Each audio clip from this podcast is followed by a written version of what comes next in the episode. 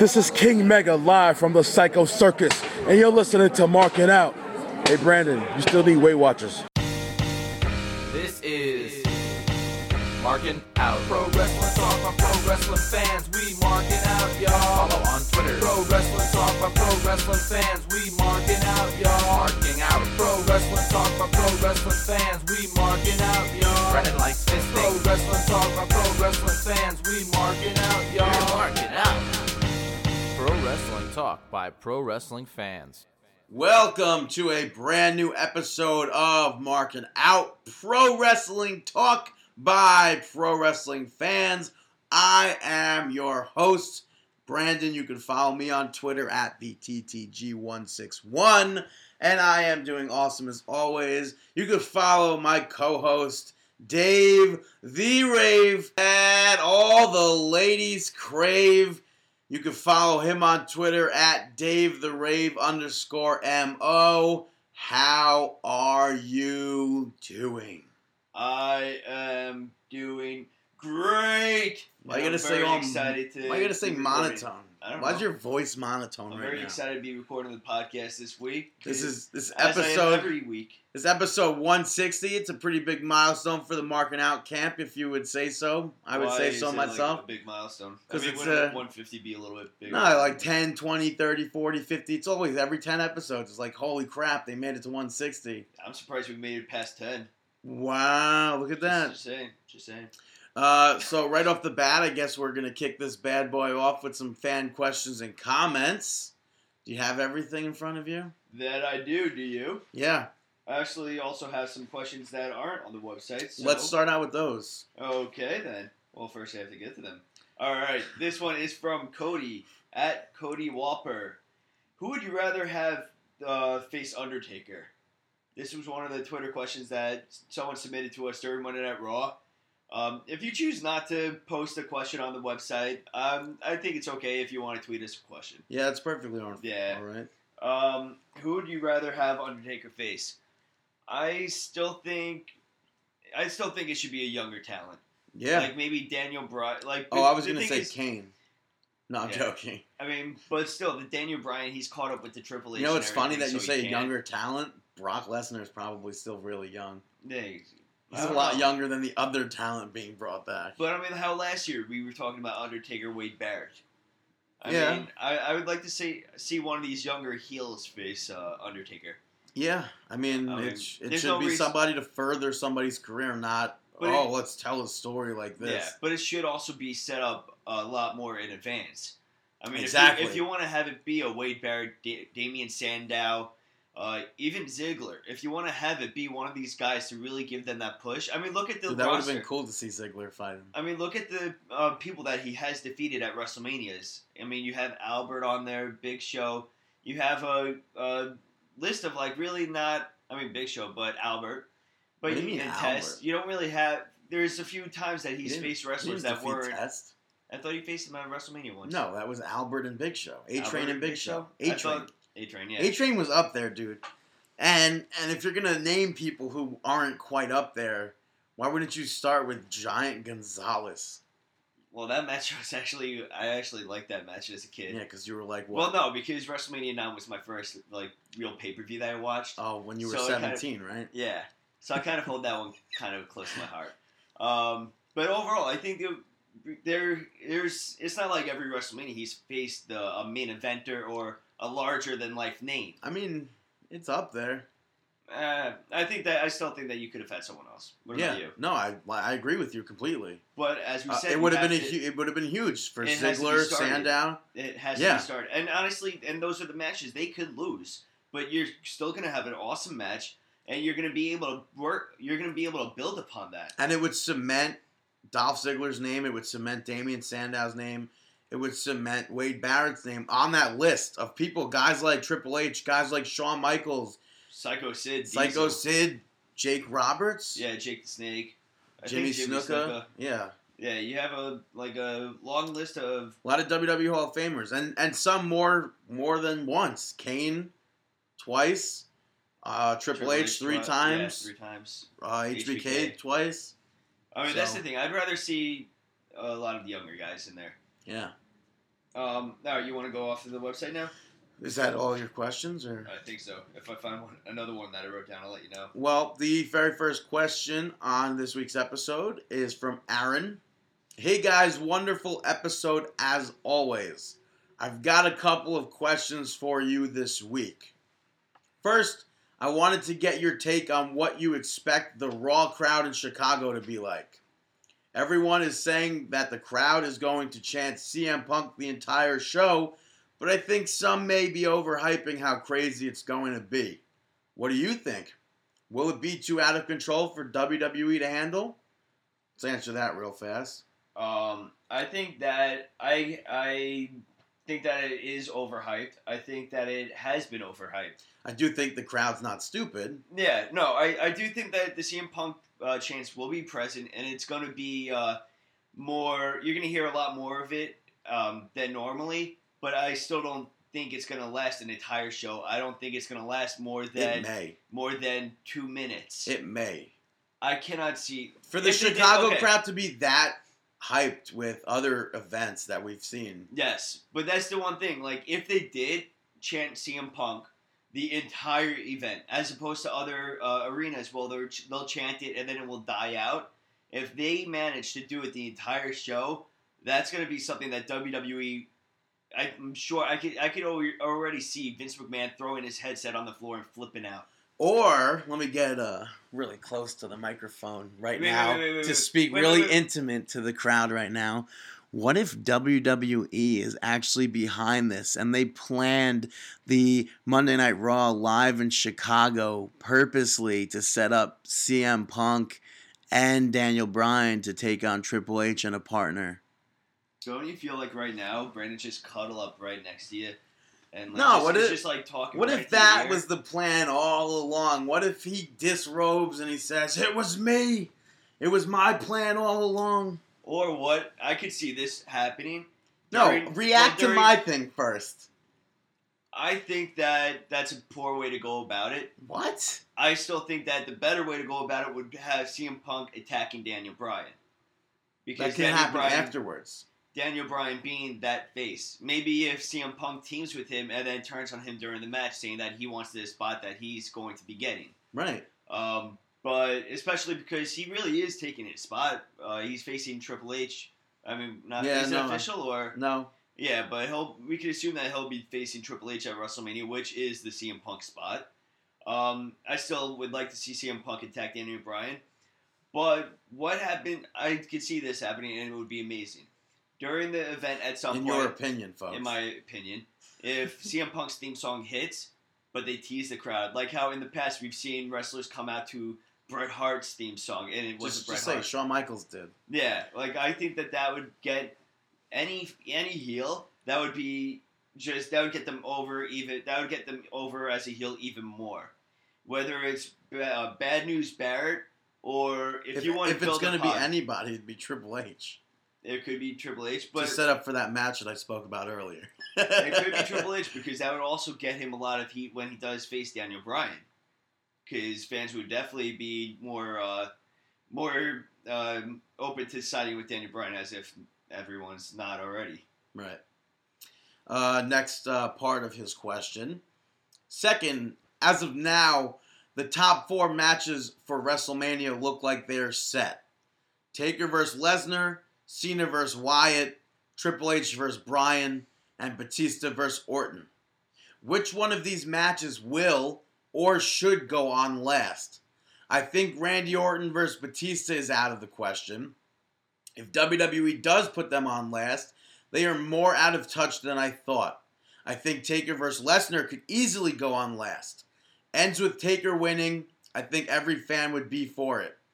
I also think that Triple H versus Daniel Bryan could as well. Bryan going over, and after he leads a yes chant as WrestleMania 30 goes off the air.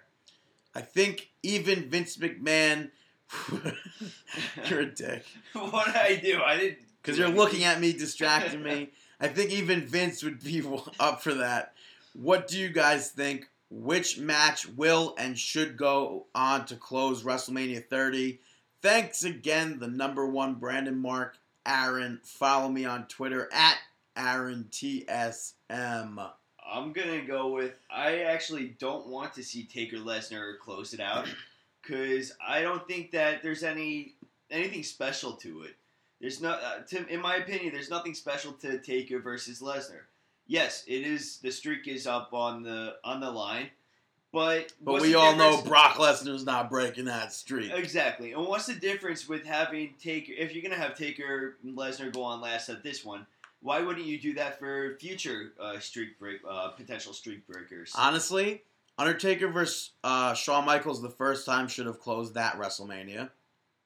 And this year's WrestleMania 30, no doubt in my mind, which match should close WrestleMania 30 should be John Cena versus Bray Wyatt. Why? Because people are going to fucking hate Orton versus Batista. Oh, yeah, no, that I think we can both agree that's out of the question. People expect Daniel Bryan versus Triple H, if that's going to happen as a match, to be last. And that's not going to happen. What?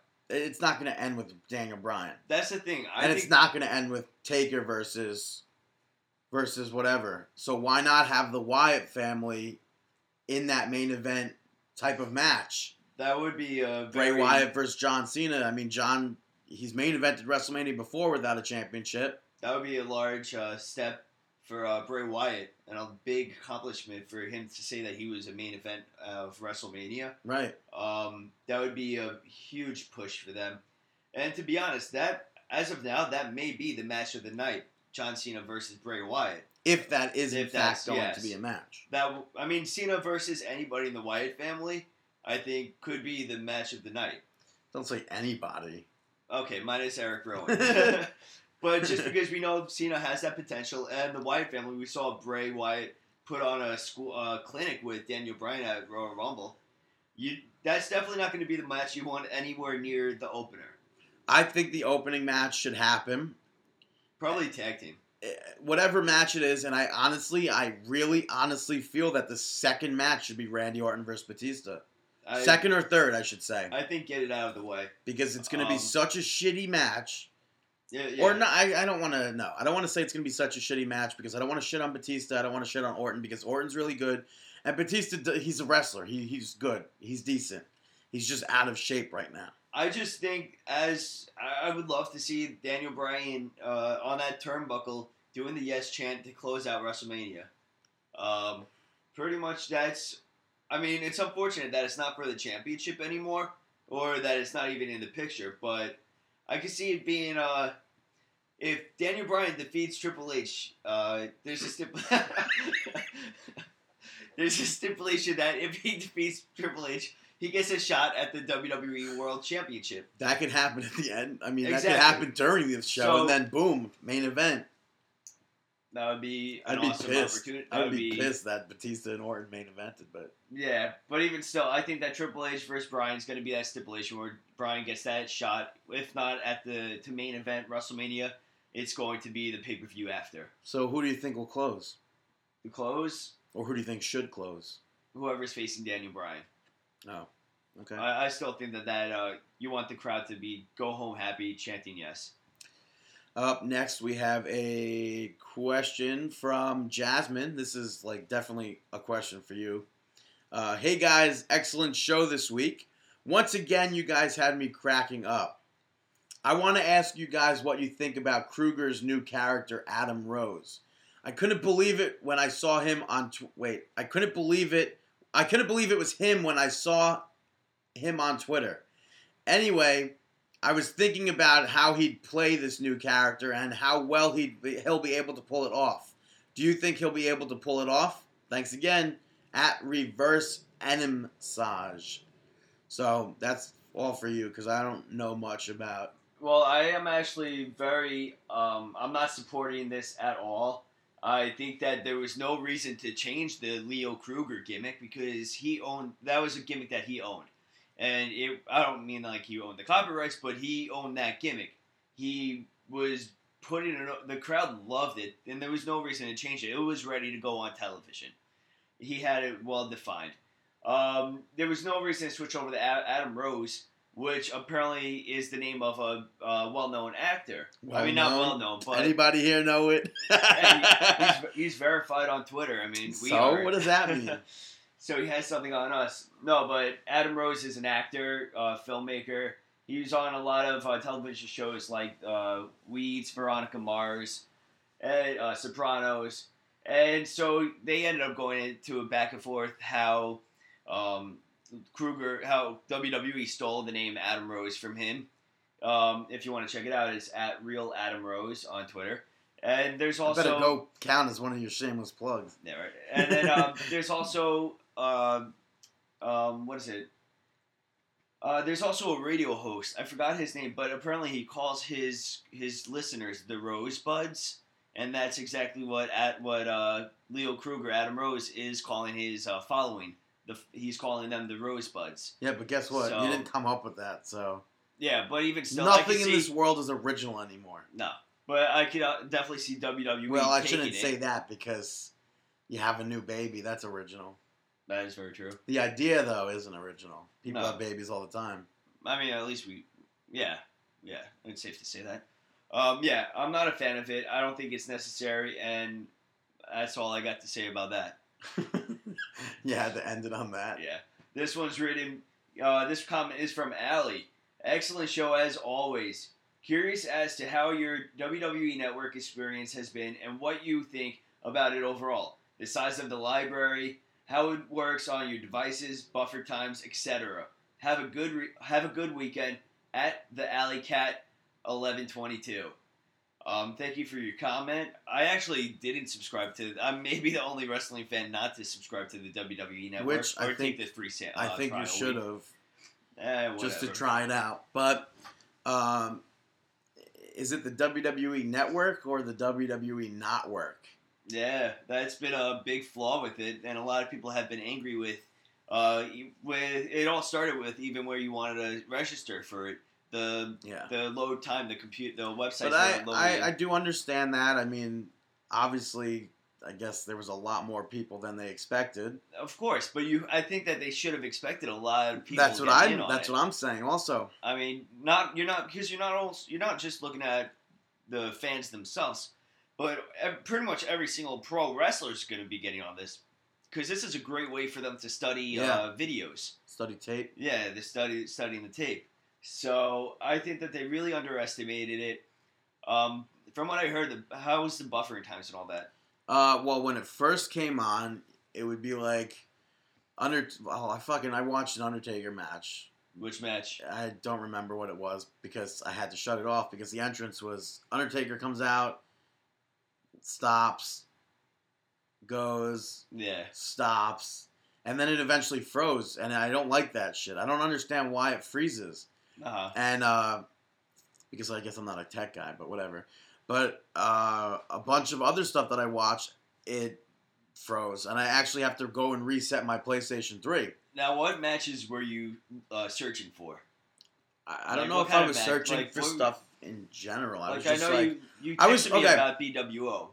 Like, did you? No, I wasn't searching. I was just watching ECW. Oh, so you did search, did you search anything? No, I went to the pay-per-views, and I went and looked up the ECW pay-per-views. Okay, gotcha. But, there's just a shitload of stuff. The library is gigantic, but I don't want to watch Raw, like an episode of Raw from 93. I want to watch, like, ECW 2006. I might be the only person who wants to watch that. But I want to watch... They had a good product back then with tests. Yeah, because it was a lot better than SmackDown at the time. And sometimes Raw, too. I want to go back and watch Heat, Velocity, stuff like that. I like those... They don't have those on there? Not yet, or not now. I don't know when. I do know... Even if you're going to Main Event, it only goes back 3 episodes. Like, why the fuck would I want to... You can search Chris Benoit, but no videos will come up yet. Oh, I don't know. And then I also saw Botchamania tweeted out that they were recording it. Apparently they have... I forgot which event it was where Booker T was facing Hulk Hogan, and he has the infamous promo. Apparently that's in there unedited. No. Yeah. Really? Yeah, unedited. It's in there. I know WWE edited it before to say sucker. Yeah, no, it's in there. I was almost certain that everything was edited. Or they said everything's unedited, Except for if it was edited previously. Yeah. If there's titties involved. Or, I think, cursing, maybe? But, yeah, no, that was... No, it can't be. Maybe cursing. Unless they're just pulling a video where they just widescreen the entire actual promo and just play the promo saying that it was on the watch. I myself network. Was disappointed to go to watch Monday Night Raw from the Coliseum in 2012 to have Cyndi Lauper come out to not Girls Just Want to Have Fun. That was pretty disappointing. Yeah, I actually saw one of the matches briefly, and they had like Stone Cold coming out, I think, but it's actually no, it wasn't network. I thought maybe someone was recording the network and uploaded it. There's many things about the network that I don't like as well. Not that I've given much positive feedback, but just stuff like the fast forwarding, rewinding. It should be. I think. If WWE really wants to capitalize on the WWE Network, it should be quite similar to Netflix. Because if I'm fast-forwarding and rewinding, how am I going to know where to stop if there's no video popping up to... Oh, I understand what you're saying. How just with YouTube, goes. You could, like... yeah, sometimes with YouTube, yeah. Could appear like, how am I supposed to know where I'm going with that? And then stuff like, if you're watching an event and you go back, it just resets. That's lame. And if you're... The search bar is fucking terrible on the network. It goes like... Doom, doom, doom, doom, doom. Like, you have to, like, hold it, and it goes so slow. Yeah. I need it to go fast. I don't want to sit there all day searching for stuff. And, what else did I hate about the network? I don't remember. I don't know. I thought it was cool when you, search... When you do search for people, like everyone who's ever been employed except for AJ Styles, yeah, his name weird. Comes up. Like Samoan Joe, Christopher Daniels, anybody, name Brett it. Matthews. Yeah, Brett. Yeah, no, because I found that because I was looking up Tyson Kidd matches, and Tyson Tarver's name popped up, and I was like, "What? Like, who is that?" And I went and looked it up, and it was Michael Tarver's name in FCW. So I was like, That's interesting. And so I looked up Tyson Kidd matches. There wasn't much there. And then I went and looked up Bret Hart matches and Bret Matthews. And then Bret Major came up. So I was like, damn. But fuck you, Dave. Yeah, about that. Thank you all for submitting your comments and questions. Please continue submitting comments and questions for us next week for Markin' Out 161. We will read all of them. We will answer all of them. Yeah, your questions, I'll say it over and over again. Don't even have to be wrestling related. Yeah, I just want to speak to you guys. Yeah, if you're curious about anything about Brandon, maybe if you want a picture of him without his mask. That's not a question. That is not a question. Yeah. To be or not to be is a question. Brandon, can I have a picture without your mask on? That's not a question. That's a question. No, there's no question mark involved there. There's a mark, but no question mark. I don't know about that one. I do. But yeah, if you don't feel like commenting on the website, if you think it's too much to put your email address or you don't want to open yourself up that much. You can make a fake email address. Yeah, you can put your fake email address. Don't you dare put a fake name. No, don't put a fake name. You can put a fake name. You could just put John C. Yeah, you can put your first name. We don't John C if you want to comment on the show this week. If you want to tweet us a question, we're open to tweeting questions. So, yeah, send them in. Want to get started with some WWE Elimination Chamber? Yes, let's talk about that. All right. Big pay-per-view, the last stop before WrestleMania. Overall, we ended up tying. The matches that we got different was I chose Titus O'Neil, Brandon chose Darren Young. I won that one, and I chose Jack Swagger, and he chose Big E, and he won that one. So... Because of that, we tied. Everything else we had the same. All right. So, the pay-per-view started off with... Why is that not saying the Brotherhood on there? Because the Brotherhood wasn't... Oh, yeah, okay. Yeah, versus Ryback still. Yeah. Yeah, Cody Rhodes and Goldust teamed up to defeat Curtis Axel and Ryback. I thought it was pretty cool that Ryback was being managed by Larry the Axe Hennig. That was very cool. I was actually surprised that they got the victory. I was expecting like something with the Brotherhood to break down. Yeah, but I guess maybe we really aren't seeing Goldust versus Cody Rhodes at WrestleMania. As Goldust has claimed 500 times on Twitter that he will not face his brother at WrestleMania. Or will he face Dusty? Whoa, mind blown. No, it's not.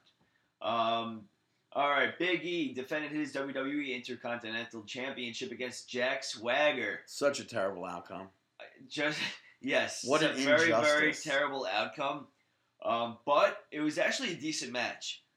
There's a part where Big E did the spear right through the ropes, nailed Jack Swagger to the outside.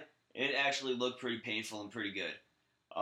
It was a good match. Can't really take anything away from it. Hmm. Right? Well, I didn't see that match. Yeah, so. Can't take much away from it. Unfortunately, Big E is still the champion, and hopefully that will change at WrestleMania, though. Yeah, better change at WrestleMania, WWE. Yeah. We had the WWE Tag Team Championships on the line. The New Age Outlaws defending against the Usos. This was pretty much a match that you got what you expected. I don't understand the ending of the match, though. Like, from what you saw, it ended cleanly, right? Yes. So why did WWE replay it and, like, put the circle around? Like, it looked like as if maybe they were grabbing tights or whatever, but they weren't. No, if I'm not mistaken, this happened when... when they single out a section of the video? I think Billy Gunn was on the apron, got super kicked by Jimmy, and then Jimmy, because he got distracted by Billy Gunn on the apron, he got rolled up and by Road Dogg and lost the match. I don't understand why WWE did that on Raw. I mean, it was your typical heel tactic to win, but it's not like they were mid brawl. So, but hopefully this will lead to their WrestleMania moment. For sure. You had Titus O'Neil defeating Darren Young. Very short match, but it did what it had to do. It kind of wasn't a very short match. There were shorter matches on the card. Was there? Oh, yeah, there was. Ha. Yeah. But it did what it had to do. I think that's the end of the feud, right? No, they were on Main Event. They were on Main Event still? Yeah. All right. Not on Raw. Yeah. Just Main Event. Well, whatever. We also have the Wyatt family, Bray, Luke, and Eric, taking on The Shield, Dean, Seth, and Roman. Honestly, I would think that this was match of the year candidate. I would agree with you. This match was all over the place. You had people brawling in the audience. You had people going through the commentators' table. There was a lot. It was a big spot fest, but it wasn't a bad big spot fest. No, and it wasn't like a spot fest like a high flyer match. It wasn't like super kick. Fucking choke slam. Super kick. No, I wasn't going to do super kick. I was just doing like super kick, choke slam, pedigree. No, go to sleep. It was a very good match, very entertaining. They even gave them the time over 20 minutes just because they knew how much the fans wanted to see this and how much the build-up was and how great it was. Yeah, so, if that didn't sell the pay-per-view. Yeah. If you have the WWE Network and you didn't see Elimination Chamber, go back. I think the Chamber pay-per-view is going to be available sometime in March to go back and watch. Definitely go watch that. Yeah. Match. Now onto the most unfortunate match of the card. Yeah. Well, AJ came out and she was speaking a little bit. Oh yeah. And she basically made an open challenge. And unfortunately, and this goes back to my anti-shout-out the other week. Cameron answered the open challenge. It could have been Lita. It could have been Aksana. I would have been okay with Aksana. Stupid for me to think, maybe it could be Lita. Why would you think Lita? It's just because she's getting inducted to the Hall of Fame and she's talking about how she's the greatest champion and whatever. She's like, I'm the greatest champion of all time, baby. That would have been also a smart way to debut Paige. The WWE NXT. I don't think they would have done that given the NXT arrival. Yes, of course, but that would have been a good way to put her face out there. Well, it would have been a better way to. Of course, but if that did happen, you wouldn't have an outcome. I think it would have to be. It couldn't have been Aksana because she's not a heel. Yeah, it had to have been somebody like Abrella or I guess Eva Marie. There's so many other options. Her match was terrible, by the way. Excuse me? Eva Marie's match, her and Natty teamed up to take on Aksana and Alicia Fox on Main Event. Eva Marie gets in the ring, and all she did was like those arm wrenches or whatever. Yeah. I don't even know what the move is called. I haven't given up hope on her. She really has the look to be a very a good diva, the face of the divas at some point, but she has to refine her in-ring work. Well, yeah, that's anybody. Yeah. Everybody needs to refine their work. I don't think any wrestler should ever stop working towards training. But back to the WWE Divas match. Back to the Divas match. Cameron was the shits in the ring. Mm. And AJ wasn't helping. Yeah, AJ was not helping her at all. And it ended up being a DQ. Cameron defeating her by DQ because of Tamina. Yeah. Are we going to end up seeing Tamina versus AJ now? It looks like that. And it looks like the Divas division is on its way down. Don't say that. We saw some good stuff on Raw. But if Tamina versus AJ is going to happen, it better happen at Madison Square Garden in a steel cage match. I'm totally joking. David's sitting here rolling his eyes. I'm fucking with you. It's 2014. Not every joke's going to go over. Screw you. Say my punchline. Talking about jokes, Batista defeated Del Rio in what was match. No, it wasn't a bad match. It was a match. Alberto Del Rio came out in, like, workout gear. Boots, though. Nobody noticed the boots, I guess. And, with a crutch and his neck brace, I believe, he couldn't compete. Oh, I can't compete from what you did. And I guess before the bell the bell went off, Del Rio attacked Batista with the crutch and actually got the upper hand. Only, unfortunately, Batista, I mean, everybody saw this coming. Camming. I was going to say happening and then coming. So camming. Camming. Yeah, so Batista beat him. Nobody really gave a crap about this match. Heavy Batista chants during this. There were can I say what was there? Never mind. What were you thinking? No. I was thinking ahead.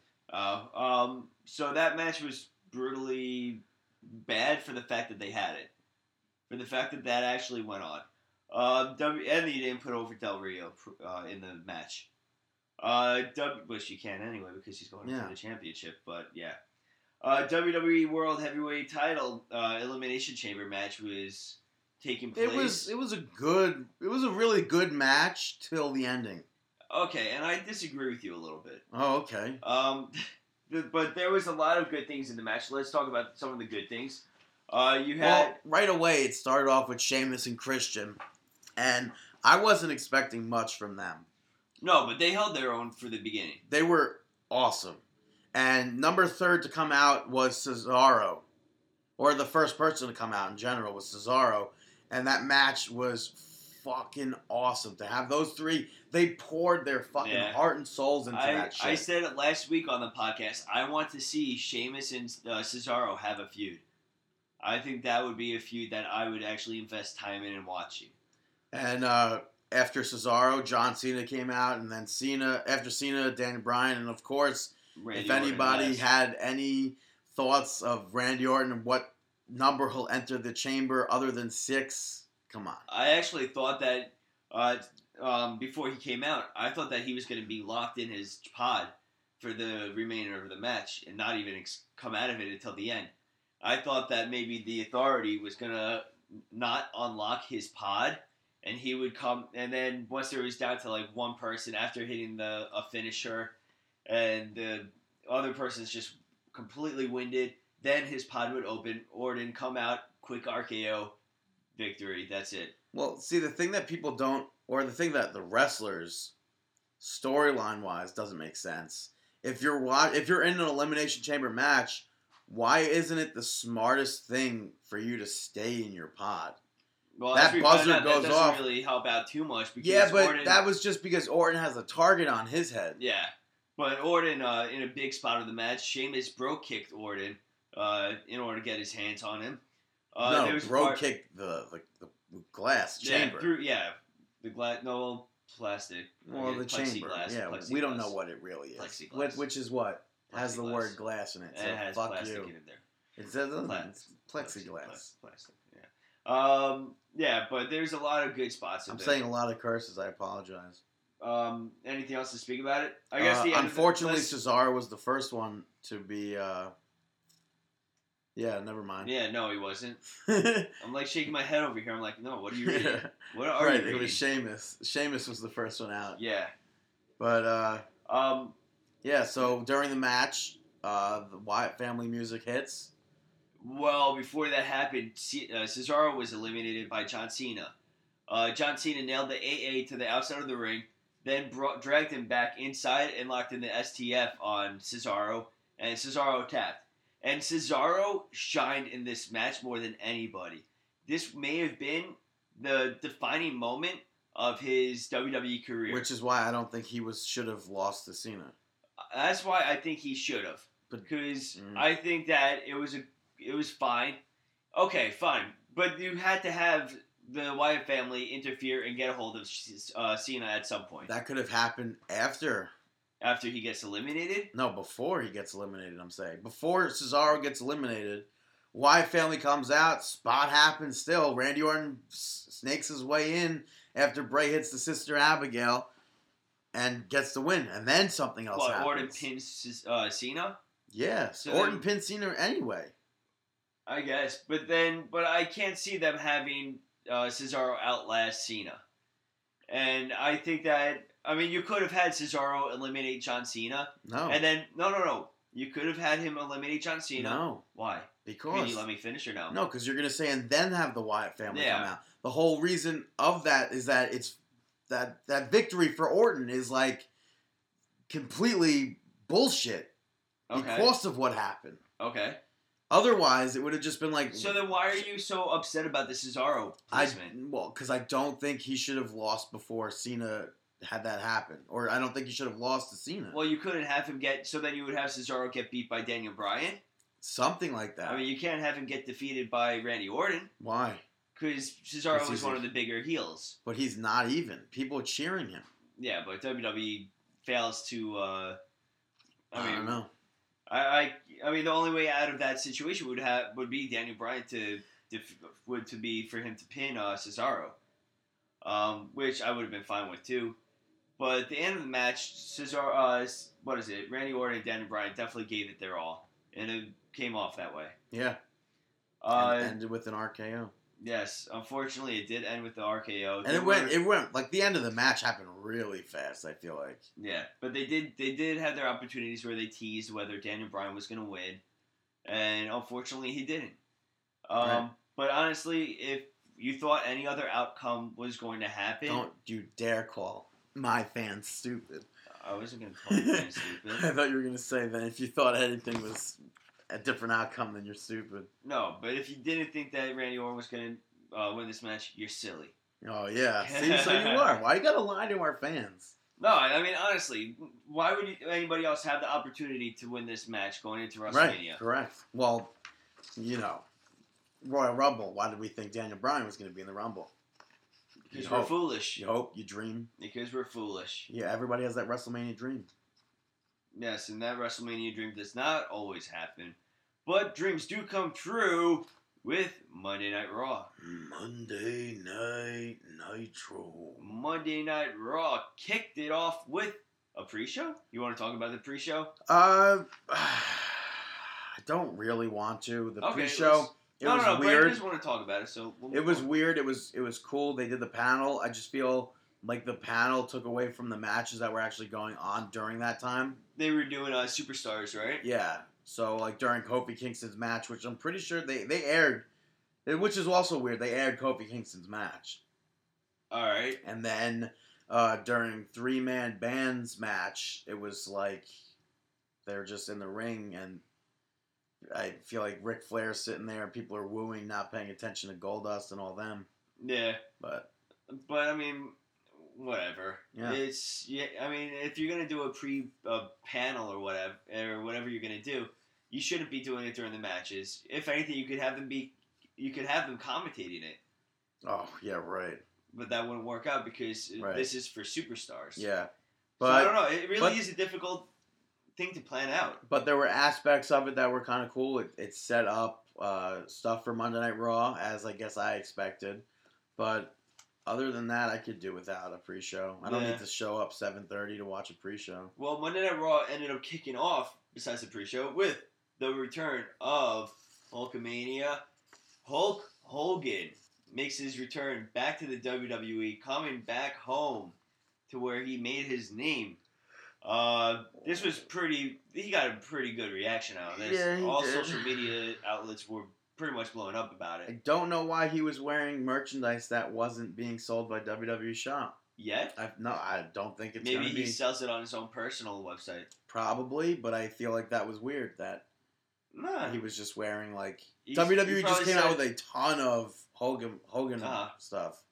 I would think that that's probably his on his own personal website that you could purchase. As long as it's not a TNA Hulk Hogan t-shirt. I think it was. I think it said TNA we're taking over or whatever. Yeah. Yeah, but he cut a good promo. It's like, what is Terry Bollea doing here on Monday Night Raw? I'm going through my list. I'm not doing the good, bads, and everything. No, well, we started with goods, I guess. We started off with the goods. Yeah. Which, get ready to brace yourselves, folks. Well, let's not spoil it. Yeah, but this was a good opening promo. He hyped up everybody as to, I guess, officially. It was basically just putting over WWE, WWE Network, and to announce himself, officially announce himself, even though it's already officially announced.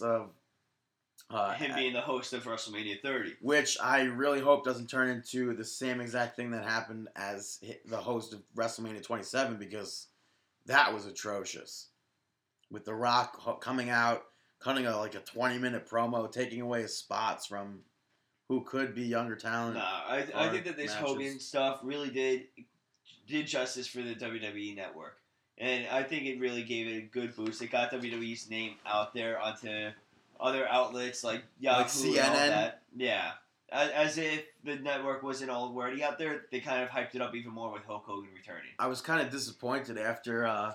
when WWE did like a montage of news outlets that aired that Hogan's returning, we aired that as well. So let me just also, since you mentioned montages, one thing that was not on television before Raw opening was a montage, or even a picture. Yeah, to a tribute to Nelson Frazier Jr., aka Viscera, Big Daddy V, or anything like that. However, it was on Main Event.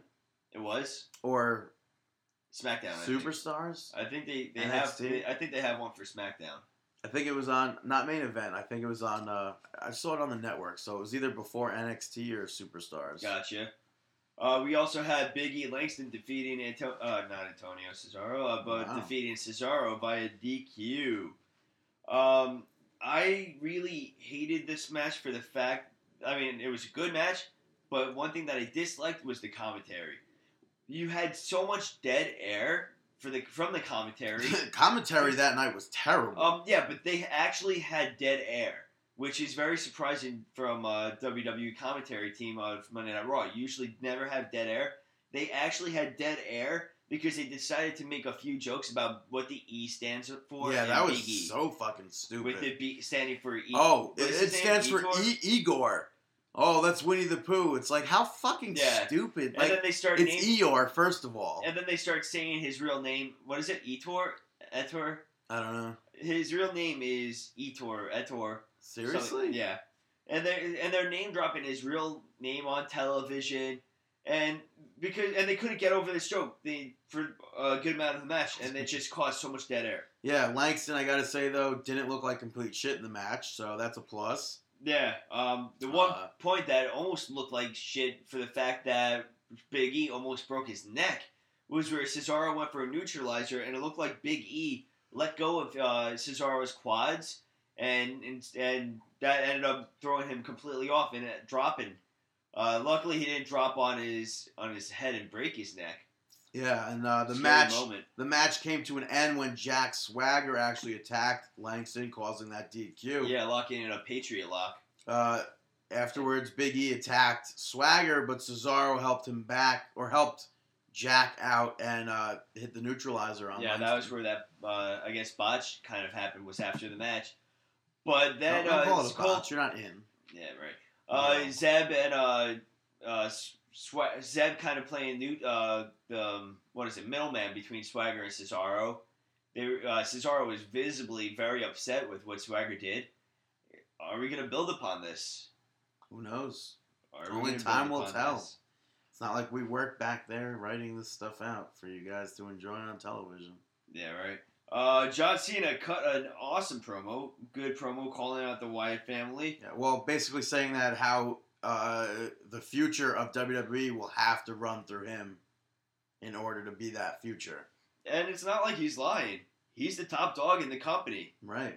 If you want to be a top dog, you're gonna have to run through him and put on an amazing feud with John Cena. Yeah, and he ended up, like you said, he called out Bray Wyatt. He came out. The Wyatts came down. They exchanged words back and forth. Then they exchanged and physicality. Cena said, if you come into this ring, I will beat you down, except he got beat down by all three of them. Yeah, for a little bit, it was expected that John Cena, it looked like he was favoring his left leg, specifically his left knee. And everybody was speculating that he was legit injured. It's been reported after that he was just selling. He was just simply selling. And I've said this before, but I really, really wish that pro wrestling got the respect it deserves from the Emmys, because Bray Wyatt's promos are phenomenal, and he really, really deserves an Emmy for that. Yeah, why do soap operas get awards, yet WWE can't get any? Yeah. I mean, I don't mean to disrespect anybody listening, but pro wrestling is pretty much a soap opera. Who are you disrespecting? Some people get offended by it calling it a soap opera. It is. And some people get offended by it. Nobody should get offended. That's what it is. They shouldn't. We also had Daniel Bryan defeating Kane. I like this match and how it was one of the longer matches on Monday Night Raw. This was one of the matches where I changed the channel on, I'll be honest. I think this could have happened on a pay-per-view, and I would have been perfectly fine with it. I understand why. I mean, it doesn't really fit in currently onto a pay-per-view. Obviously, it wasn't going to be in the Chamber. Obviously, it's not going to be WrestleMania.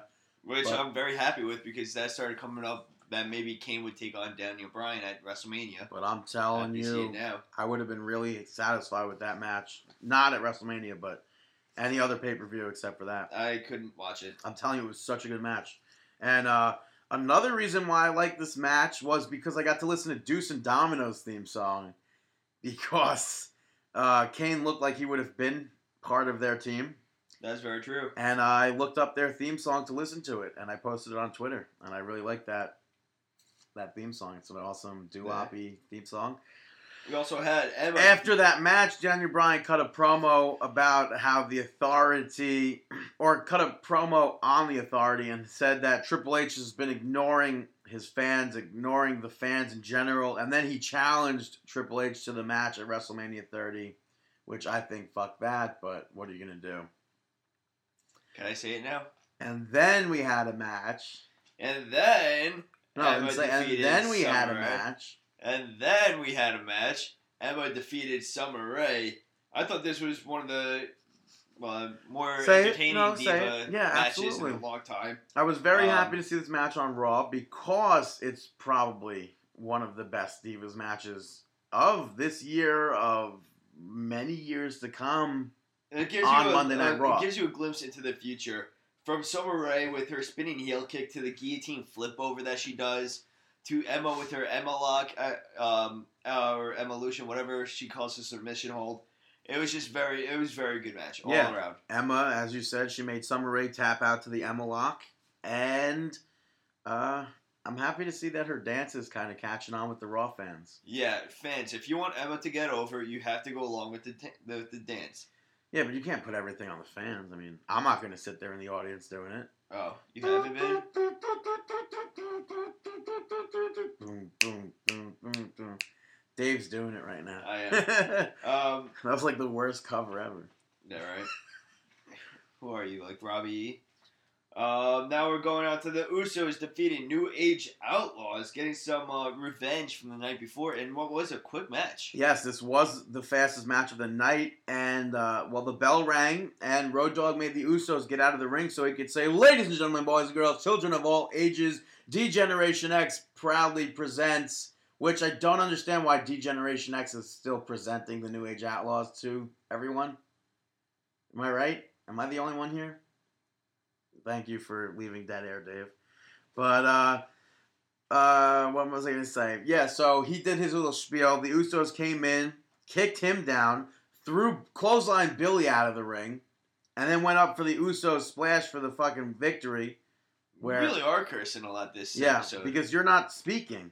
And I popped for the crop shop. Because I'm not speaking. Yeah. You're leaving me not without words. That's because you're talking so much. You don't have to throw in a curse word to... Because you're not fucking speaking. What, you did it again. Did I? Yes. I don't even know. Why do I have to talk about a match I have no interest in? That's fucked up. It's a 2-minute match. What is there else to say about it? Well, I liked it. I liked the fucking crotch chop. So then you talk about it. I was going to, and you just stop. But then you start cursing, and then it's my fault. It is your fault. How is it my fault? This is the same thing as the window thing last week. You can control your own... No, I can't. Why not? You can control your own destiny, but that's not true either. Well, you can control comes out of your mouth. No, you can't. You do not have to curse all the time. No, I can control what goes in my mouth, not out of my mouth. That is completely false. Because you do not control that. Because you've been just spewing bullshit the entire time. No, that's not true. Yes. No, that's not true. You've been cursing up a storm, dude. No. Calm it down a little bit. No. You know what? This is going to be the last episode of Markin' Out ever. I'm fucking tired and sick and tired of your shit. You're tired and sick and tired? Okay, yeah. Okay, Orton. Okay? Sounds good, Randy Orton. Moving on. But seriously. Talk more. Yeah. Curse less. Feel free. Feel free, yeah. Free, yeah. Yeah. Definitely. Do it. Yeah. Please. Up next. Advantage. Yeah, hilarious. Yeah, no. Bray Wyatt defeated Roman Reigns. Maybe that's why he's not speaking anymore, folks. By DQ. Yeah, this was a decent match. I actually only watched glimpses of it. Both the Wyatt family and the Shield were not at ringside, but eventually the Wyatts made their appearance. And with that, Seth Rollins came out of nowhere and dove onto them. Which was awesome. And then you had, Dean Ambrose come out. Well, the match, Bray Wyatt and Roman Reigns continued. They continued, and then, like you said, Dean Ambrose came who was nowhere to be found. And then he got into the ring, but he ended up attacking Bray Wyatt, causing the DQ. Yeah, which, is unfortunate. Yeah, because Roman Reigns hit the Superman punch. He was ready for the 1-2-3, and Ambrose attacked Bray Wyatt. I don't know. It makes you wonder. Is this a good setup for a WrestleMania match or what?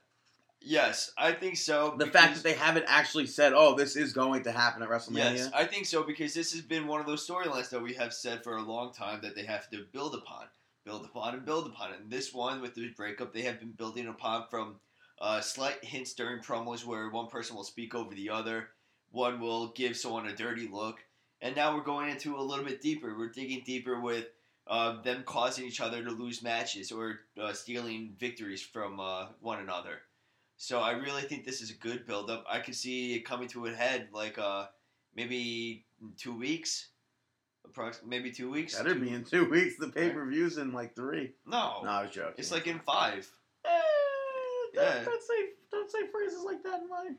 March is 4. Yeah, but don't say that phrase in my fucking house. What Sorry phrase? For cursing again. 5. Oh. My apologies. We're going to say, oh, God. Oh, God. And before we continue on, folks, the last part of the goods is not really something that we want to see, but the segment itself was good. It was a good segment. Paul Heyman was unbelievable on the mic, ignoring the entire audience and just keeping forward with his promo. Let's say Brock was out there as well. Oh, yeah. Lesnar was out there standing. But it was mainly Paul Heyman promo. Yes. Paul Heyman was epic in it. Paul Heyman was saying that Batista versus Randy Orton should happen like yesterday, and the winner of that should go on to face Brock Lesnar at WrestleMania.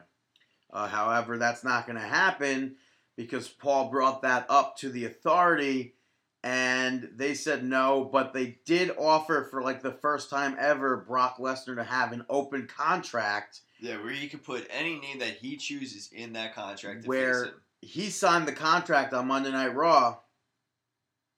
Who will, Are you going to just say pretty much what I just said? Well, yeah, because I went ahead. Yeah, and you cursed again. Yeah, well, I can't help it. Cursing is part of my person. Okay, it is part of your person. Yeah, if I don't let curses out, then it builds up, and then it's just like, one giant curse.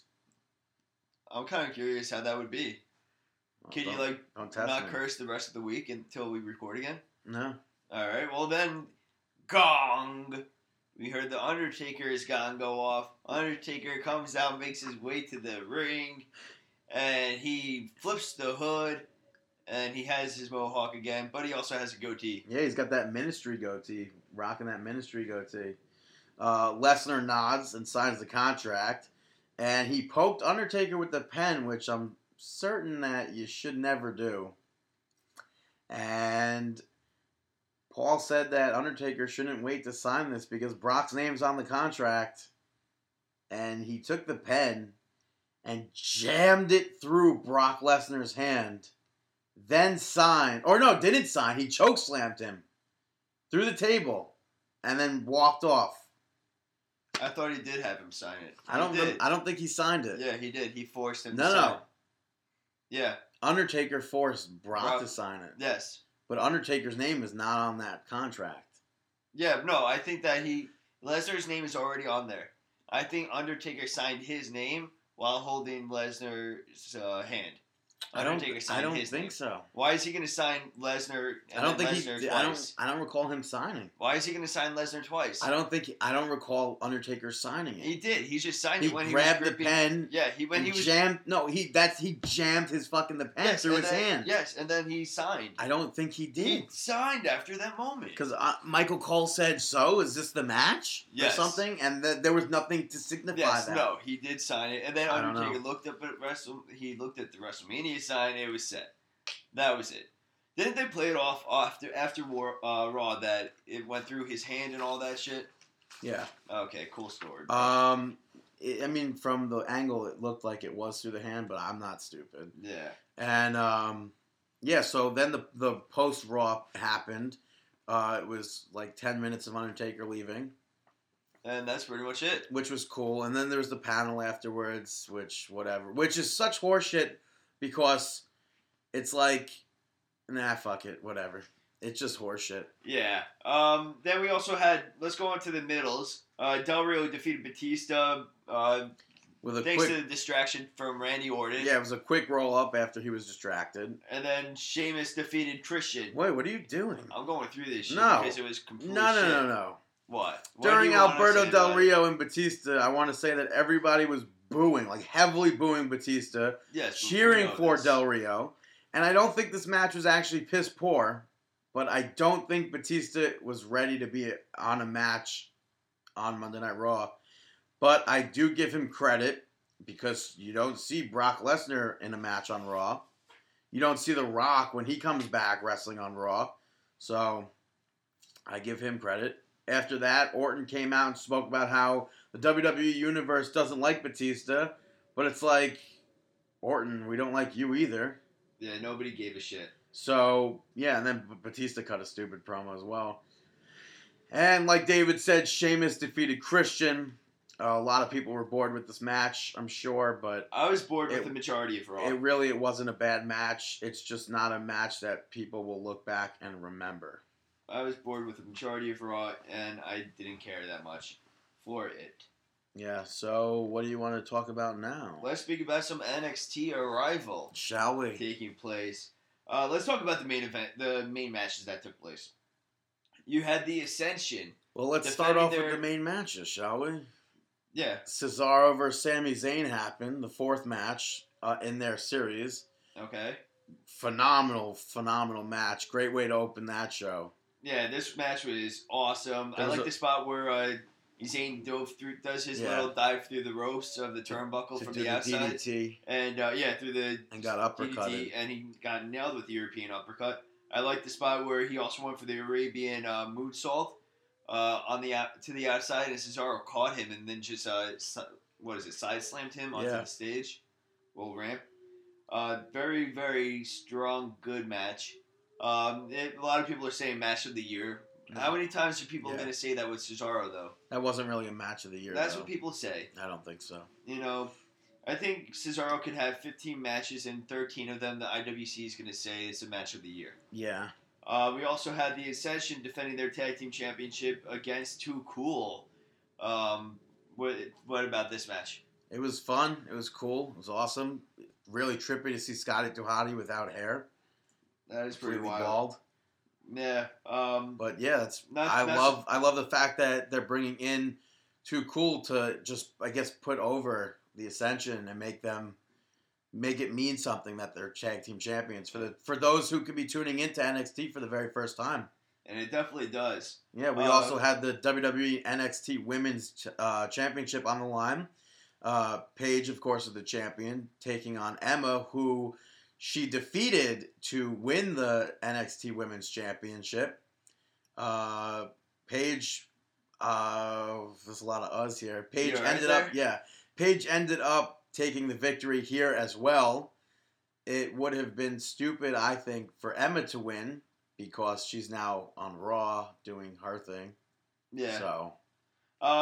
This match was actually a really good match. I liked the part where Paige locked in that Bull Nakano Scorpion crosslock submission hold. Very innovative. You don't see that enough. Just very innovative submission holds from the past, and it's very cool. They really, once again, Emma giving us some a nice look into the future of the Divas division. We also had Adrian Neville defeating Bo Dallas for the NXT Championship in a ladder match. This match everyone was looking forward to, especially the fans, because not many people like Bo Dallas. He's a big-time heel. He sounds just like his brother. Does he? Yeah. Yeah. Like, he sounds just like his brother. But in the ring, he doesn't do anything for me. And if he had a beard, he would look just like his brother. I don't think he's that talented in the ring. I don't know. Adrian Neville nailed the red arrow corkscrew off of the turnbuckle while Bo Dallas was laying on the ladder. Good spot. Good way to end NXT arrival. What was... Well, not even, because maybe more than halfway through this match, it cut out. Yes, that is true. There was a few errors with the WWE Network. So I guess maybe this was obviously a test run for WrestleMania. It was very smart to do a test run. I was disappointed that I didn't really get to see the ending of that match. Yeah, we also had a lot of surprises. HBK, John Cena, amongst a few others. Stephanie McMahon came out to You Still Got It chants, and she said, I never lost it. Whoa, watch out there. So we have a lot to look forward to with NXT. We saw Alexander Rusev take out a few people during the destroyed event. Tyler Breeze and Xavier Woods. Great build-up for his debut on live television.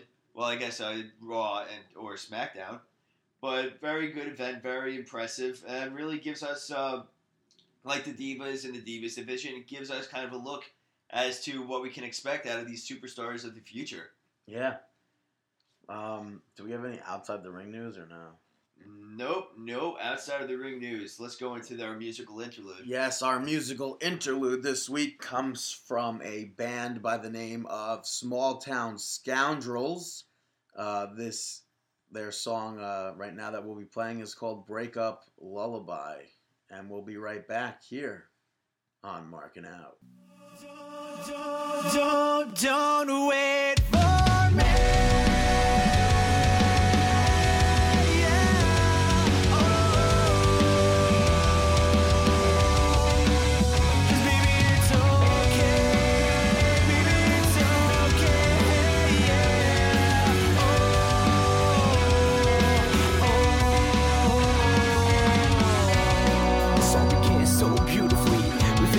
Like we hustle and Jay, we knocked it out like we was in the major leagues. You really had a hold of me. I knew you felt the same way. Her love was abstract, it wasn't picture perfect. You damn lost that, forgetting nothing's perfect. So what's the prognosis? Our time has come to an end. You just lost your love, I had your best friend. And even though you're gone, I try to hold on, but there's nothing left except this puddle of mess. Your guilt and regrets, and by now you need to know that you reap what you're sowing. This is not another love song.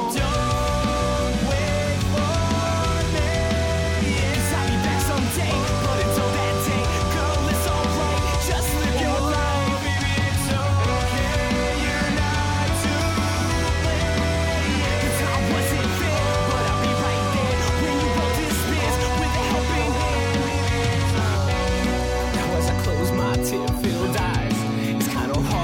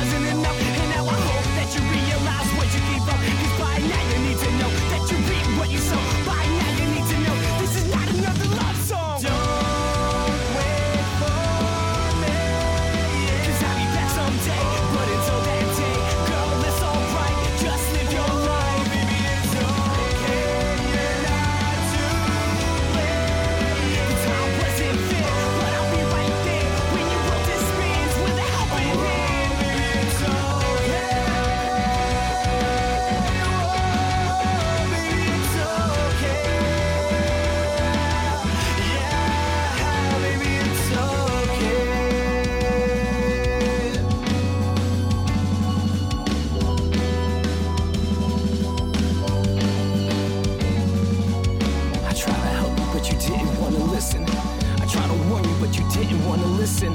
I gave up my road to perdition. I changed it all, but you didn't want to listen. You probably think this song is about you. Didn't write this song is about you, just you. Now you know that you reap what you sow and buy. Now I know you know that this is not another love song. Don't wait for me, 'cause I'll be back someday. But until that day, girl, it's alright. Just live your life. Baby, it's okay. You're not to blame. 'Cause I wasn't fit, but I'll be right there when you roll this beat with a helping hand. 'Cause baby, it's okay. Oh, baby, it's okay. Yeah, yeah, yeah, baby, it's okay. Whoa, baby, it's okay. Yeah, baby, it's okay.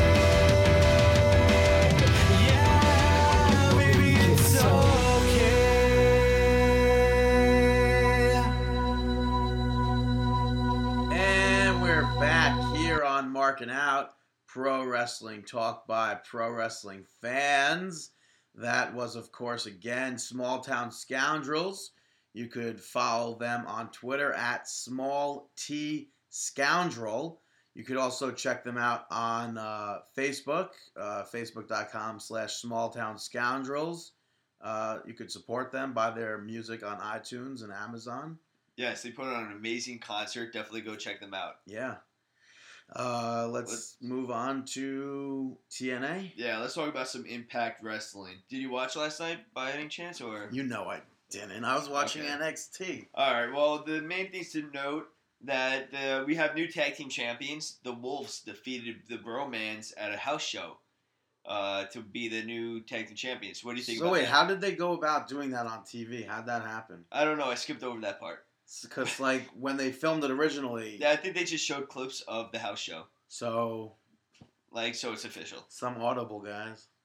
What do you mean? Because they filmed all of this. They filmed it up to March whatever. All the results happen, and then they go up and switch it at a house show. I gotcha. Yeah, but they're airing that still. They showed the clips of the house show, I think. Yeah, so, like... Very awkward. Very weird. Especially, like you said, because it's all pre-taped. And it's out of order, too. Yeah. They cut and pasted matches here and there, so... Really? Huh. So, yeah, so you're not going to be seeing the Wolves carrying out the Tag Team Championship anytime soon. Perhaps, yeah. We also... Some of the matches I actually liked, Ethan Carter versus Doug Williams. That match was really good. Doug Williams living up to what pretty much you would expect out of him, very technical. He did look a little bit out of shape, though. He did? Did. Well, didn't we say this last time? Potentially. Kinetically. Yeah, we also saw Samoa Joe in action picking up an easy victory. Oh, you're not going to say he looked out of shape, though, right? I think everybody knows that one. Fat asses! Lady Tappa and Alpha Female teamed up to defeat Madison Rayne and Velvet Sky. Nothing really to note with this tag team match. I mean, Lady Tappa is, like, sucks. It was just kind of funny that Taz... To describe Alpha Female, he describes her as this woman, girl, man. I just heard Taz say woman, girl, man. She's a woman, girl, man. I just started laughing. That was it with that. Rude defeated MVP. Austin Aries with a heel turn on MVP using a discus elbow. Which looked really good, by the way. Oh, definitely. So now it looks like, I guess now Dixie's in charge. Or there was some stipulation on that. Well, MVP isn't looking so great in the ring. Yeah, his playmaker finisher looked even botched up, even though it was a botch, but they tried to cover it with a different angle, and it didn't work. It was just bad. Yeah, it was just piss poor. Wow. Second time that word was used. Yeah, then we're going to be seeing, I almost said Extreme Lockdown. At Lockdown, you're going to have Extreme Tiger from AAA making his debut under the name Tiger Uno. So it should be pretty interesting. Kind of interested to see how they would get this AAA wrestler involved with TNA, especially seeing that they do not have a current X division. Kurt Angle was inducted into the TNA Hall of Fame. Then EC3 came out talking about how he tore about a medical report. Kurt Angle's suffering from a torn ACL and MCL. So they're pretty much leading on to a match with Kurt Angle and EC3. Would be a huge build-up to EC3. Yeah, it'd be huge for Ethan Carter's career, I guess. Yeah, and like I've said it a million times, TNA, for the amount of bashing that people do for it, you have to recognize it for the good things that it does. And one of the good things that it's doing is it's not holding back Ethan Carter from performing at a level that we know that he's capable at. It would be kind of interesting what they would do with someone like Fandango or Ziggler. Or even Ryder. It would just be interesting to see how TNA would go about using some of these wrestlers that aren't being used. Look at it this way. Go back to 2003-ish maybe. Look at what K-Quick. No, K-Quick. Yeah. Brought him in. Ron Killings, world champion. Even look at Christian. 2006, whatever. 2005, brought him in, world champion. Look at Jeff Hardy. Brought him in, world champion. TNA's very good at that. Although... I mean, that seems to be like the pattern. Bring him in, world champion. Well, look at Mick Foley. Bring him in, world champion. But they also build up that wrestler. I mean, unfortunately, Brutus Magnus, they really have... He's just been...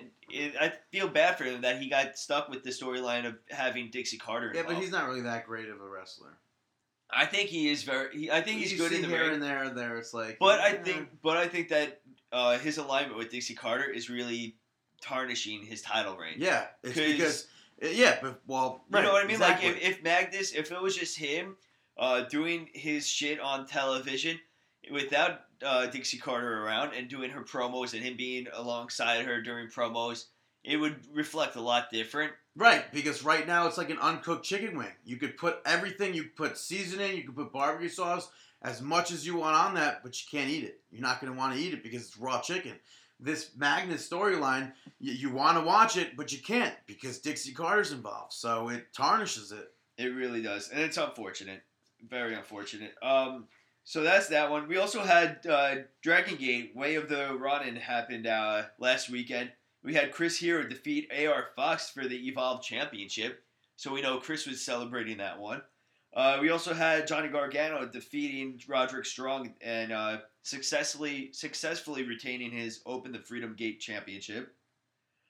Besides that, what else do you want to talk about? We had a few other events, correct? Yes. This past Saturday at the Edison Hotel in Edison, New Jersey, Pro Wrestling Syndicate Excellence of Edison Execution went off, or happened. I don't know what went off means. Went off without a hitch. No, because Bret Hart was, in fact, scheduled to be there, but due to weather, he couldn't make it. Yeah, apparently they tried to reroute him any which way that they could, but unfortunately, he just couldn't do it. But Bret Hart, there was a promo from Bret Hart before the show, and he did say that he'll be back in Pro Wrestling Syndicate soon, so looking forward to that. The night started off with the tag team championships on the line. The new Heavenly Bodies putting their championships up against the Lone Rangers, Pat Buck and John Silver. This was a really, really good match. And unsuccessfully putting those tag team championships up on the line. The Lone Rangers won, but there were so many spots here that it was just like, this was honestly a great way to open the Well, I think all four of these wrestlers have been in the ring for so long that it would be tough for them not to put on a bad match to open up the show. Right. It was definitely surprising to see new tag team champions. They did that four-way super kick where they each super kicked each other. Everyone does that now. Like, I don't know if I've ever seen that live, though. So. Yeah.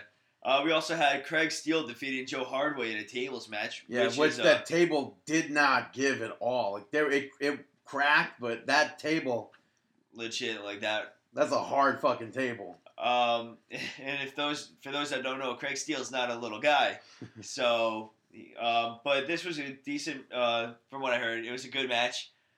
But this all stemmed from Joe Hardway turning on Craig Steele following their loss in the tag team title match. Right, he took the champagne bottle and smacked it over Craig Steele's face. So it's very good to see Craig Steele picking up the victory and getting his revenge. This was supposed to happen at the last event, but did not.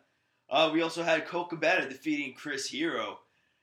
This is confusing to me. first let me say that I like that there was a lot of you still got it chants during the match. Yeah. And Cabana's sitting there like, oh, thank you, thank you. I thought that was funny. Yeah. It's just really baffling me that a lot of these promotions are not putting over Chris Hero, and they're usually using them to put over other wrestlers. I mean, yes, he just defeated AR Fox for the Evolve Championship. But coming off a WWE run, I feel like all I've been seeing is Chris Hero losing over and over and over. Yet, that's not going to help all that much when you put him up against other wrestlers. If he's losing so often, it's just going to be like, oh, it's just another loss for Chris Hero. But that's just the way the cookie crumbles sometimes. It's just awkward for me. I think the ending was kind of awkward. It was like a quick roll-up type of move, but like... I was surprised the match was that short, but yeah. Nonetheless, it was still a great match. We also had the Bombshells 4-way, where the Bombshells Championship and the Majestic Championship were both on the line. If you were going to get either championship, for the Bombshells Championship to be won, you had to pin Missy, and for the Majestic Championship, you had to pin La Rosa Negra. The match was supposed to be Mickie James versus Missy Sampson versus La Rosa Negra versus Angelina Love. However, Mickie James came out and announced that she wasn't cleared to wrestle. But she will, in fact, be refereeing that match. So what was a 4-way turned into a 3-way. During the match, there was a lot of teaming up between Angelina Love and Missy Sampson. And ultimately, towards the end, La Rosa Negra shoved Mickie James, which I guess caused the DQ. Mickie attacked her. I guess, was she at risk of losing her championship at the time? I don't recall that. But okay. She was just like pushing her, like just egging her on and everything. Yeah, Mickie ended up attacking her, but there was still that DQ, and Missy retained the championship. She won, and Missy ended up winning. Gotcha. You also had the drunken swashbuckler retain the PWS Suicidal 6-way title against Sheeran, CPA, Cobra Commander, Brian Excel, and Matt McIntosh. Yeah. Anything really? I'm sure this was a spot fest match. Yeah, there was a corner power bomb. To Matt McIntosh, I believe. Uh-huh. Or no, to Matt McIntosh, and then he like turned it around and did the Trouble in Paradise. I might be messing up. Now, how is this new wrestler, Shinran, or whatever his name is? Shinran? Yeah. How is he? I was pretty impressed with the stuff that he was doing. I mean, was he from another promotion before this? Like, it was... I think Chikara? Maybe Chikara and that stuff. Yeah, so I definitely look forward to seeing more of him if at all. I'm sure, like, from what I did see, he does fit into that Suicidal 6-way. Yeah. Then let me just say the Suicidal 6-way, a lot of the action was so fast for my head to comprehend. Yeah, comprehend or compute. I do not compute, you know. Gotcha. We also but TDS hit the star shit pain for the victory. Nice. I wanted to get that out there. Nice. Has he started doing the pirate ship yet? No. I don't know if he will. He should. Dude, maybe we'll have to speak messing to him up, again. Dude. Bonesaw defended his championship, the PWS championship, against Alex Reynolds. Successfully, and he's undefeated, Bonesaw, as well. Yes. Undefeated. Yes. Go ahead. You first. I was going to pretty much close the match. I was going to say I liked his new tights. They were red. All right. Yeah. Brandon's a stickler for the attire. I'm a stickler, yeah. Yeah, so this way he could update all of his WWE 2K14 attires. Yeah. And Alex Reynolds actually hit the super kick on the referee because Bonesaw ducked, which caused another referee to come out. And now it ended up being pretty much a domino effect of referees. Right. After one got hit, the other one just keep on falling down. Right, because there was a 1 count, a 2 count. And Kyle Reynolds actually ran down to sort of save Alex from losing. Yeah, his brother. Pulling him out of the ring. Bonesaw jumps out onto Kyle. But ultimately, Bonesaw made Alex Reynolds tap to retain his championship. The main event for the evening was the 30-man on-the-spot title shot rumble. And for those that don't understand what that is... That is pretty much a money in the... it has the same meaning as the money in the brief Money in the Bank briefcase. Somebody's thinking of Matt Damon. So, yeah, what? Same exact meaning. You could get it. You could cash it in at any time for your championship spot. Yes. Due to November's event, Wrestle Bowl, Dan Moff was out first because he had lost his match. Yes, he faced off against Starman. So Starman was number 30. Yes. Moff was number 1. Winner got 30. Loser got 1. Lifeguard was number 2, so they were battling it. Okay. An interesting thing to make mention here is if you're a tag team, you can choose to come out together or separately, or a stable, I should say, too. But which brought out New Jack, surprisingly. I'm pretty sure a lot of people thought he was going to wrestle, but, I mean, we saw him retire last April. And he brought out Black Hollywood. So Black Hollywood chose to enter together.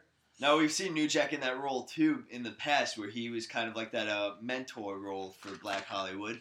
So it's good to see him as kind of the voice of Black Hollywood at this event again. Then you also had the Jewosaurus. You had Damian, right? You had Damian Gibbs. Yeah, Blue Meanie was in there. Lance Anawahi. Let's see. Destruction, actually. Destruction came out being accompanied to the ring or being accompanied on the ramp by Big O. Okay. Who, of course, we know he's injured. You had the Untouchables enter the Rumble, too. Yeah. AC Gamble and Bobby Wayward entered together. Blob was in and Blob. Out. In and out. Yeah. That's just like how Brandon likes it. Yeah. What? You also had the Suburban Outfitters, amongst many other wrestlers of the PWS roster. Yes. An interesting thing to note is the Untouchables kind of teamed up and threw Chris Payne, Mr. Payne, out of the Rumble. Interesting. But from what I understand, everything's all good. Okay, that's good to know. We are big supporters of the Untouchables, so it's very it kind of hits home when we see them go at each other. But I'm very happy to see that they're able to separate business from personal. Another interesting thing that happened during the match. What? Go ahead. Kevin Matthews. Yeah, Matthews was in there. Not what I was going to say. We saw a PWS debut of Joey Janela. The Zebra Kid. Yes, and he ended up actually facing off against Starman. Which is pretty much mind-blowing. And Starman actually eliminated the Zebra Kid, tossing him out. And what else do we have here? Arkham causing being one of the final guys in there with Kevin Matthews and Mario Baccara. Yeah. And he got eliminated, and he caused that distraction. And Baccara ended up throwing Kevin out, getting that victory. Yeah, which is pretty awesome because ever since, I think, Baccara debuted this new gimmick, the Croatian Sensation, since we debuted this gimmick, Brandon and I have been very supportive of it. We thought it was a great way to build up his character, and he looked very strong in his debut. In his following matches after his debut, and he's continuing looking solid in the ring. Yeah. From his he has a lot of power with his promos too, especially with that victory promo that he cut. Yeah, definitely looking forward to Mario Baccara ruling the championship. Bonesaw, better watch out. Yeah, Baccara, whoever the champion is at the time where Mario cashes in. I got my money on Mario. Yeah. This guy, I don't know where they got him from, but he's really on a tear. Yeah, and the next Pro Wrestling Syndicate event is actually next weekend, March 8th. It's a Saturday afternoon and evening. The show is at 3 p.m. at the Columbian Club in Avenel, New Jersey. It is Fight Night 3. Yeah, so far... We have Kevin Matthews taking on Dave Destruction. We're also going to see a ton of other wrestlers in action. Black Hollywood taking on Mr. Gamble and Mr. Bowens. We'll see Bo Jones taking on King Hippo. Wildman versus Mr. Wayward. And a ton more. How can we forget Cat Daddy Big Les in action? Yeah, and we'll be seeing Suburban Outfitters. Outfitters, yeah, geez. Yeah, Suburban Outfitters came up with Outfitters teaming up with Team 24/7 to take on the Heavenly Bodies, Jay Enterprise, and Damian Gibbs. There's a lot more that's going to take place on this card. Still to be announced for their matches. Oh, wow. Craig Steele, Mario Baccara will be in action. O'Doyle facing off Dan Moff. Yes, O'Doyle from the famous Billy Madison movie. You know, and it's really, it's not odd or strange, but you really don't realize how big O'Doyle is until he gets face to face. He's a big guy. Yeah, he's very tall. But he's definitely going to have his hands full against Dan Moff. Yes, absolutely. I think it's safe to say you could be the biggest. You could be as big as Big Show. If you get in the ring with Dan Moff, you're going to have a fight. Yeah. We also later that night, same place, Avenel, New Jersey, the Colombian Club, Pro Wrestling Syndicate Bombshells taking place. It's 7 p.m. meet and greet, 8 p.m. live action. Guest ring announcer. We'll see SoCal Val there. Of course, the Bombshells Championship is on the line. Missy Sampson, the champion, will be defending her championship against Amber Rodriguez. We're also going to be seeing La Rosa Negra defend her Majestic title against Lufisto. For those that don't know, Lufisto is one of those hardcore wrestlers that you do not want to mess with. We're also going to see a first ever women's suicidal six-way. You'll see Hania, the Howling Huntress, versus Mistress Belmont, versus Sienna Duval, Angie Sky, Alexis Nevia, and Sumi Sakai. Don't want to miss this.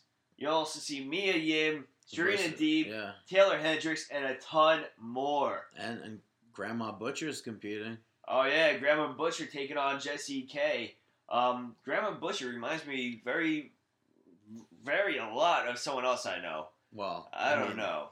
I wonder why. Yeah. But go check out ProWrestlingSyndicate.com.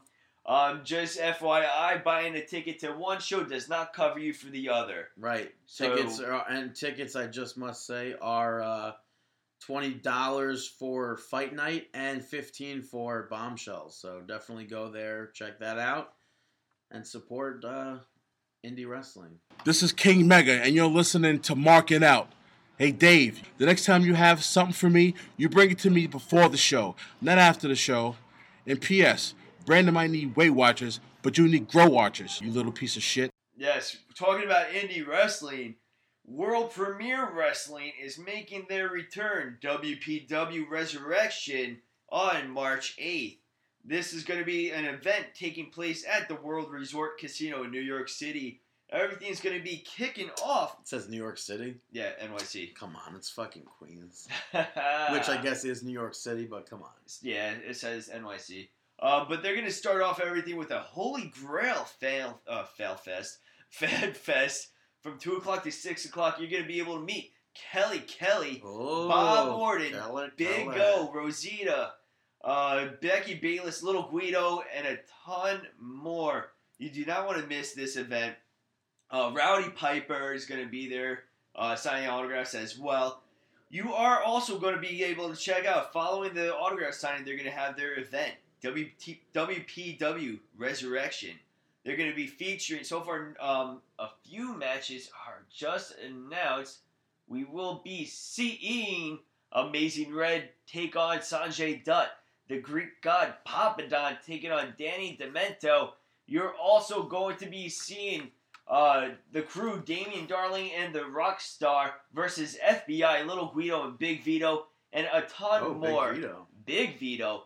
You're going to see a ton more of action on this card. Bandito Jr., Nunzio Striker, Crimson, Matt Morgan, Young Bucks, Just Incredible, Tony Nese, Mickey James, Angelina Love. You do not want to miss this. This is actually going to be the card where you're going to be seeing Kevin Matthews taking on Matt Striker. Overall, it's going to be a good event to attend. March 8th. You can go check it out, WPWWrestling.com, and go follow them on Twitter at WPW_wrestling. Hey, Dave, you got any shameless plugs? Shameless plugs. Hey, y'all, Dixie Carter here. I'm here to promote my beautiful, brand new, inventional pay-per-view called TNA. Hold up. This is my shameless plugs, not yours. So, I'm going to have to kick you out of this one. Nobody cares about your lockdown, or at least not yet. Alright. We're going to kick things off with everybody that promoted us during Monday Night Raw and during the Elimination Chamber. So, go follow. And this is a long list, but we appreciate all of you, so thank you. Go follow at Frob Bedrickson, good old Bob. Also go follow Rudy at XRudiesXWorldX, Angel at Angel of Ashes, GB at The Kildare, Wayne at Wayner316, Gellis at Gellis. You got Patty Jack at Angry Patty, Rope Break Podcast at Rope Break Radio. Go check them out. Give them a listen. Albert at 3D Dude Rules. Michael at Oversell Michael. Remember Cuestas at Remember123. Jorge at Jorge Carmarillo. You got Donkey Whisperer at Donkey Champ 316. Awesome stuff right there. Go follow Randy at Randolfarvid. Dude, that's his handle. I know. I can't create that. I can't help that. Yeah, but thank you for promoting us. Richmond WWC at Richmond WWC. They always run events leading up to the pay-per-views. You can watch the pay-per-views with them.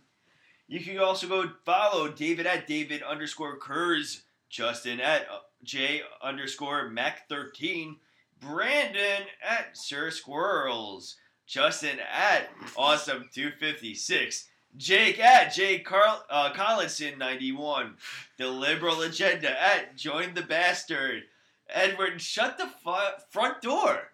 What is your deal? I'm on a roll right now. I told you this is a long list. I can't help it if everybody promoted us during the pay-per-view and Raw. It is awesome. Edward at the _Edster. Lorenzo at Lazzy Purry. Allie at the Alley Cat 1122. Brandon at BTTG161. And last but not least, Eric at Montreal Broski. I gotta take a breather right now. Thank you everybody for promoting us during the Elimination Chamber and during Monday Night Raw. As I told you, I will promote you on the podcast. During this upcoming Monday Night Raw, we will tweet out a thank you to all of you. Thank you so much. Also, go check out Houston Wrestling Radio at H Wrestling Radio, and you can go listen to them at HoustonWrestlingRadio.com. Good stuff over there. Also, on this coming Sunday, March 2nd, you can go check out Chris's band, Carve Your Niche, at the Vibe Lounge, 60 North Park Avenue, Rockville Center, Long Island. They'll be sharing the stage with Deception of a Ghost, A Failing Sky, It Lies Within, Dragon's Bane, Buried December, and Manifest Me. Tickets are only $12. You have to be 16 years or older. Carve Your Niche will also be recording their very first music video, and they are going to incorporate that concert where they'll be showing the crowd and everything. So if you support this podcast, then you should definitely still be supporting Chris and Carve Your Niche. And you should go there, wear your Markin' Out shirt, wear your pro wrestling shirt. If you got a Lucha Libre mask, definitely come wearing that. I'll be wearing one. Brandon will, of course, be covered up with one. Go check it out. Carve Your Niche at the Vibe Lounge, March 2nd. Brandon, do you have any shout-outs? Listen to Brandon's shout-outs, because when there are shout-outs, there's honey. On Monday, it was reported that Harold Ramis passed away. He was probably one of my favorite writers and directors. Everybody knows him as Egon from the Ghostbusters, but he also wrote many other cult classic hits.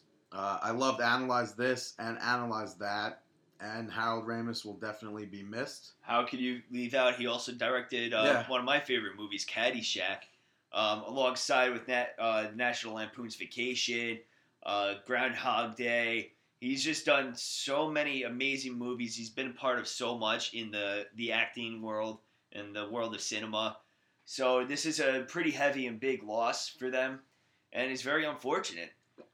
Yeah. So our condolences to his fans, family, and that's why he takes this first shout out. I really can't do this second shout out justice, but it goes to Mr. Bombastic, Call Me Fantastic, Shaggy. I went and saw him the other night. It was awesome. Yeah, like honestly, a good show. Like honestly, I would never in a million years think I would go to a Shaggy concert. How did you get into this concert? Like, how did you get the tickets and everything? They on Ticketmaster they had. On Ticketmaster they had. Who did you go with? It's not like Brandon.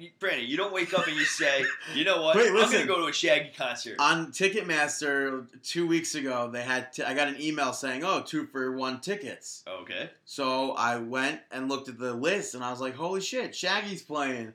Let me ask. How much were the tickets? Originally, I think were $80. Okay. Which, wow. Yeah, like, that's a lot of money to see Shaggy. So I paid $40 a ticket. Okay. And I asked Mike. Mike, you guys know, co-hosted a few times. And I asked him if he wanted to go, jokingly-ish, because I didn't really think he wanted to go. And he goes, yeah, I'll go. So we went to Jersey. We saw Shaggy. And it was a really, really good concert. I would never have expected that. But, yeah, so Shaggy gets that shout-out. And the last one is an anti-shout-out going to Green Bay, Wisconsin for not being the great old state of Georgia. Yes, that probably would be my mark out moment of the week alone. Really? Yeah, just because of your big R-Truth botch. Yeah, well. Yeah, for those that don't know, R-Truth did the same mistake where he got on the mic, said where he was from, and it wasn't actually there. He said Green Bay. Yeah, he said Green Bay, and they were in like somewhere else. Charlotte or something. I don't know. Yeah. But I guess now it's time for our what the fuck? Mark out moment of the week. Mark out moment of the week. That's right, our mark out moment of the week. This week, I am definitely going to have to take it watching NXT Arrival and seeing that Too Cool was the Ascension's tag team opponents. That was awesome. I love Too Cool. I'll always pop for that, I guess. I think it's safe to say whenever Too Cool appears on television, you will it will be the mark out moment of the week. Was that what it was last week? Yeah. Last time, too? Yeah. Well, I mean, that's awesome. Yeah. I guess just before we close out this show... Oh, come on. Don't bring it back up. What? Go ahead, dude. Apparently they just announced that Great Muta is going to be wrestling at TNA Lockdown. So that's pretty interesting to add on to everything. And Extreme Rules, Extreme Reunion has been canceled for Saturday night. So instead of that, you can go come meet us at WXWC4 in Allentown, Pennsylvania. Well, we're going down to Allentown. Yeah, Wild Samoan Alpha stepping back into the ring to team up with, one last time. Yeah, one last time. We're going to have 3 generations of Samoans in the ring. It's going to be a good time, so go check that out instead of Extreme Reunion. And also, if you bring your Extreme Reunion ticket stub to the WXWC4 show, you will get $5 off. So definitely go check it out. And that's pretty much all I got to say. I guess like us on Facebook, facebook.com/markingout. Follow us on Twitter, twitter.com/markingout.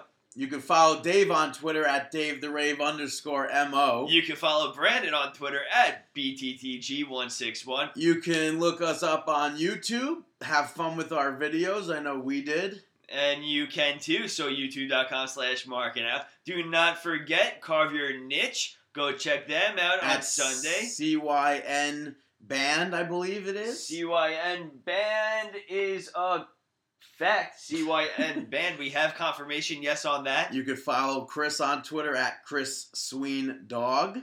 And we wish you the best of luck on your future endeavors. Have a great